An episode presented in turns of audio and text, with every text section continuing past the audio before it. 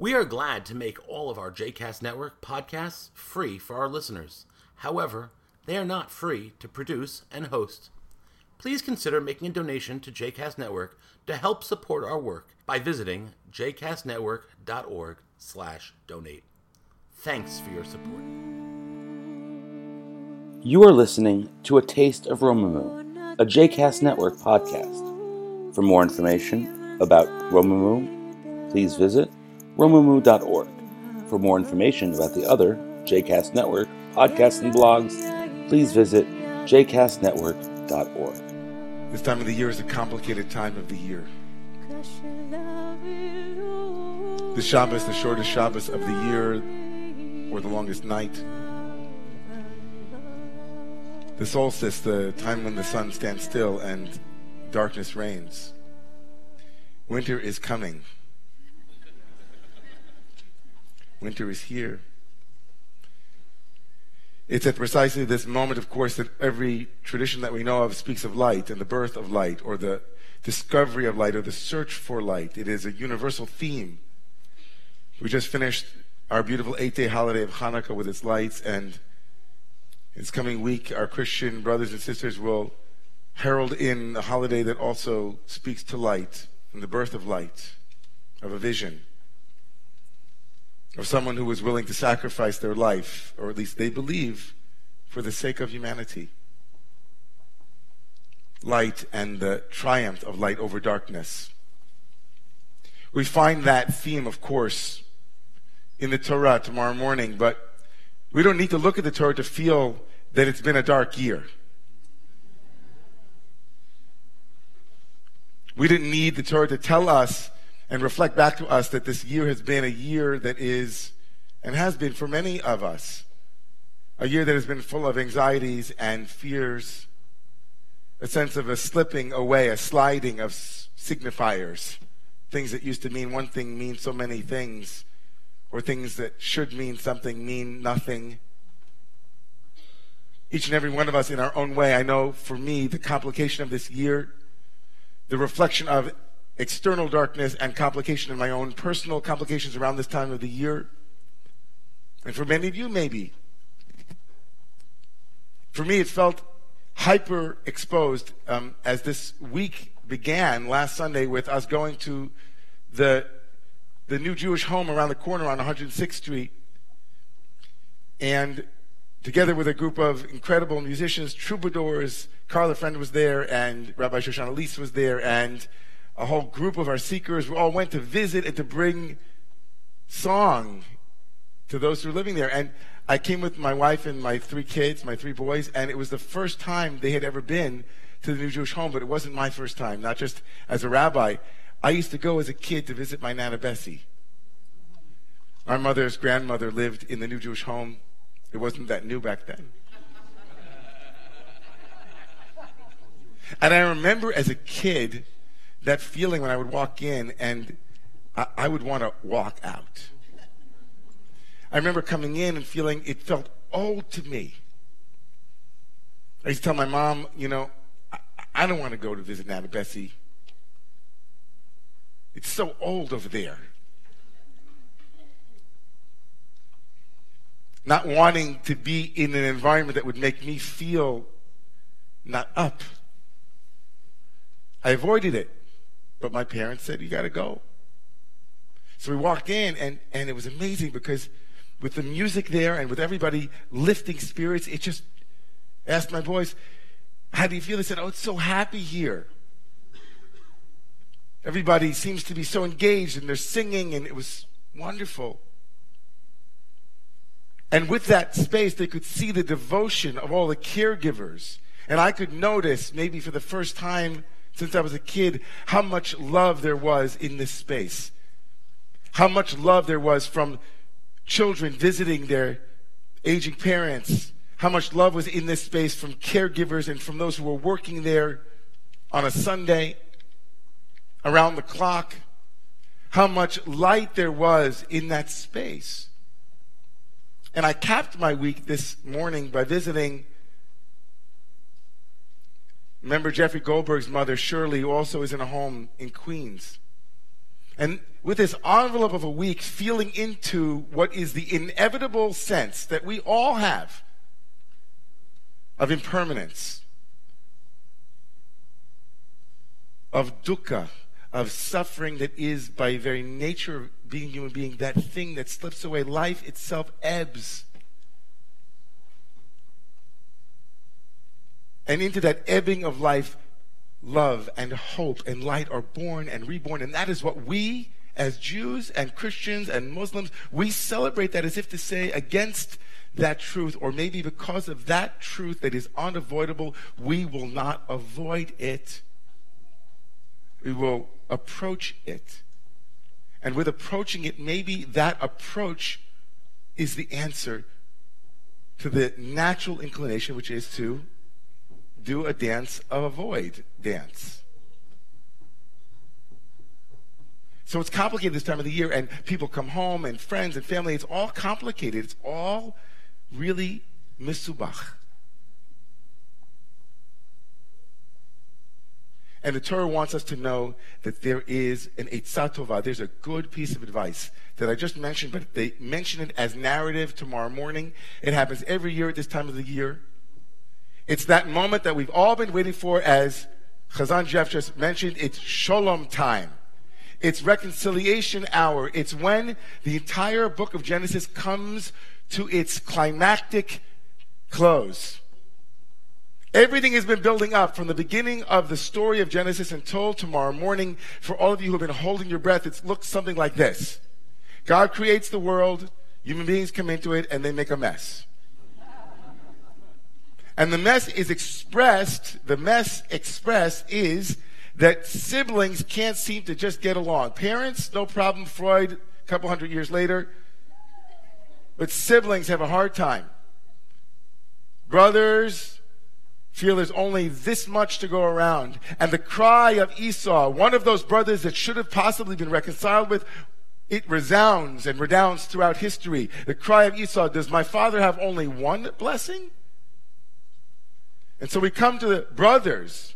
And those of you know the story, of course, the brothers see their brother Joseph and they throw him in the pit. They strip him of the, of the multicolored coat. He gets sold down to Egypt. And this has been the way the Torah has been rolling for the last couple of weeks every year until tomorrow morning, where Joseph, who is not known as Joseph, he's known as Safnat Paneach, he's got an Egyptian name, the brothers don't recognize him. Joseph has brilliantly and deceptively and precisely recreated a story and a test for his brothers that will see, it'll really We'll really get to see what they're made of. We'll get to see if they have transformed themselves. Is transformation possible? So Benjamin, the youngest of the children, is also from Rachel, Joseph's younger brother through Rachel. He's now been accused falsely of having stolen the goblet of Joseph, the most powerful man in the world. And now the brothers have come back to Joseph, guiltily expressing their fear and remorse. They say, all of them, we will be slaves to you. And this is the moment we've all been waiting for.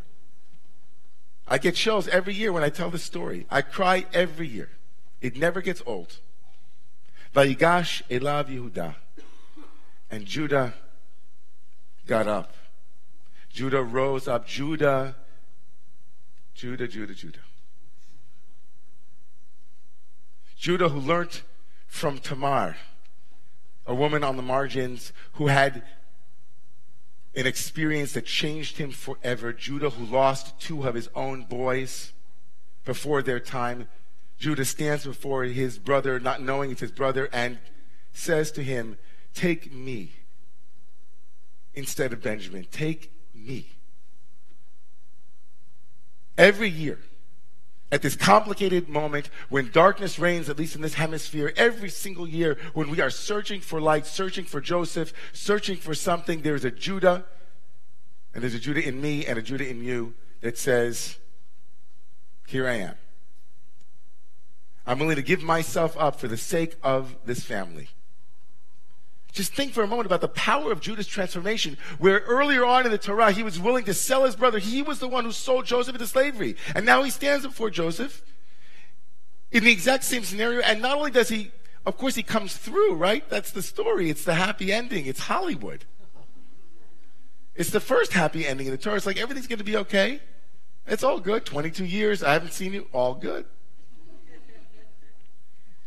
But Judah does something remarkable he does something remarkable. He is willing to close the gap. He is willing to step into the breach, into the thing that must and wants to be avoided in order to touch it. Vayigash elav, just those two words, Vayigash elav. And he came close.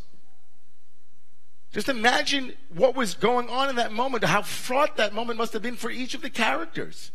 For Judah, who now is having post traumatic stress disorder. It's coming back to him. Isn't this where we were 20 years ago? Wait a second. Is it all happening? Is deja vu? There's the pit. There's Benjamin. Can I get over the hump? Can I do it differently this time? And then there's Joseph on the other side going, Are you really approaching me? The last time you approached me, it didn't work out that well for me. but I'm here hidden behind my mask of being an Egyptian viceroy, right? But I'm okay. I'm okay. He's probably thinking internally there's a Joseph narrative inside. He's going, calm down. It's okay. It's okay. You're stronger than him. You have the army. You're okay. This moment is incredible. Vayigash Elav, and he approached him. Vayigash, he approached him. Think about the power dynamics. Studies about touching in the workplace or in other places that in, involve power, you don't go over to your boss and just throw your hand on your boss's shoulder and say, hey, how's it going? Judah must surmount all of these things in order to be victorious. The Hasidic Rebbe say something profound. The Hasidic Rebbe say that Judah is the one who asks Joseph the deep question Joseph, who is inscrutable, Joseph, who is the depths of the deep. Joseph is in the allegory of the Hasidic masters, Joseph is God, and Yehuda is every yearning soul wanting to know how God runs the world. You get that? Yehuda, Judah becomes in the Hasidic tradition, he becomes the personification of the soul's desire to plumb the inscrutable depths of God's mind. And Joseph, in the story, becomes God's mind. And so that every human being, from the Buddha to Ramakrishna to the Chafetz Chaim, to every human, to each and every one of us that has ever approached God and said, Can you explain to me old age? Can you explain to me the process of aging, of impermanence? Can you explain to me why horrible things happen to really great people? God, can you explain to me why humans must suffer? Why must it be this way? Why must there be this darkness? Why should a despotic ruler like Herod or anyone else who's known for buildings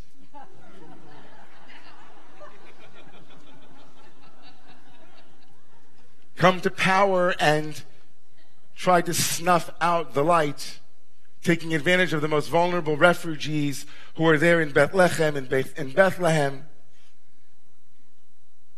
The smallness of his ego, Herod's, his jealousy.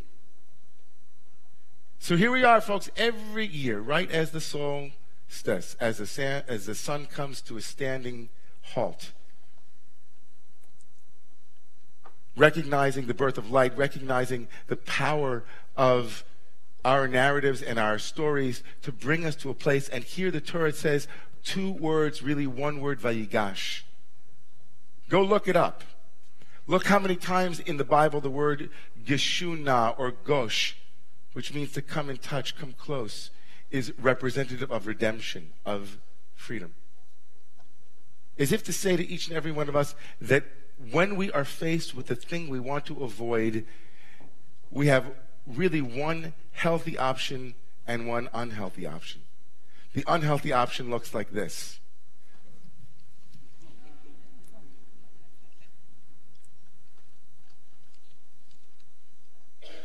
And the healthy option that the Buddhist tradition, the Jewish tradition, the Christian tradition, the Muslim tradition, the Hindu tradition, the, all of them say is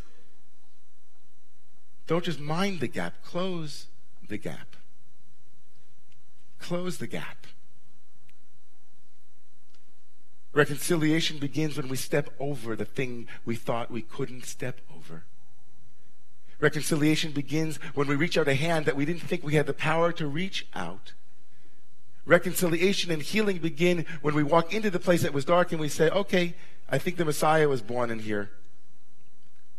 And don't say, okay, that was a Christian message. You know what? It's a universal message. In this place, redemption is born. Gamki elech Adonai orli. Even when I walk in the dark, Yod He love and presence can be my light.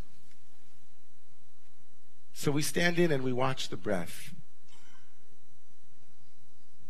as it rises and falls, and old patterns flood the mind, and we stay with it.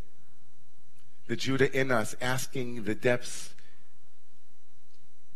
Can I hold this? Can I approach you, it, this, them, all of it? There's a lot of work to do. There are a lot of articles to write, a lot of editorials to read. There's a lot of protesting to do. All of that. Not tonight, not tomorrow. The year is coming to a close.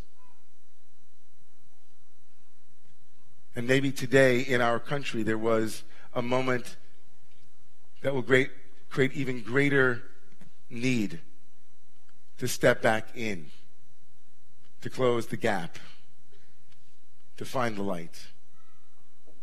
So go home tonight, tomorrow. And if you have a moment, if you have a lover, a friend, a confidant, someone that you trust, ask them what gap do you need to close? What step do you think you need to take to get closer to that place? And how can I help you? How can I help you? in the end, on a Shabbat where we lift up Yiddish, the language of our people um, that they essentially created, a language basically called Jewish, rooted as it is in the word Judah and Jew.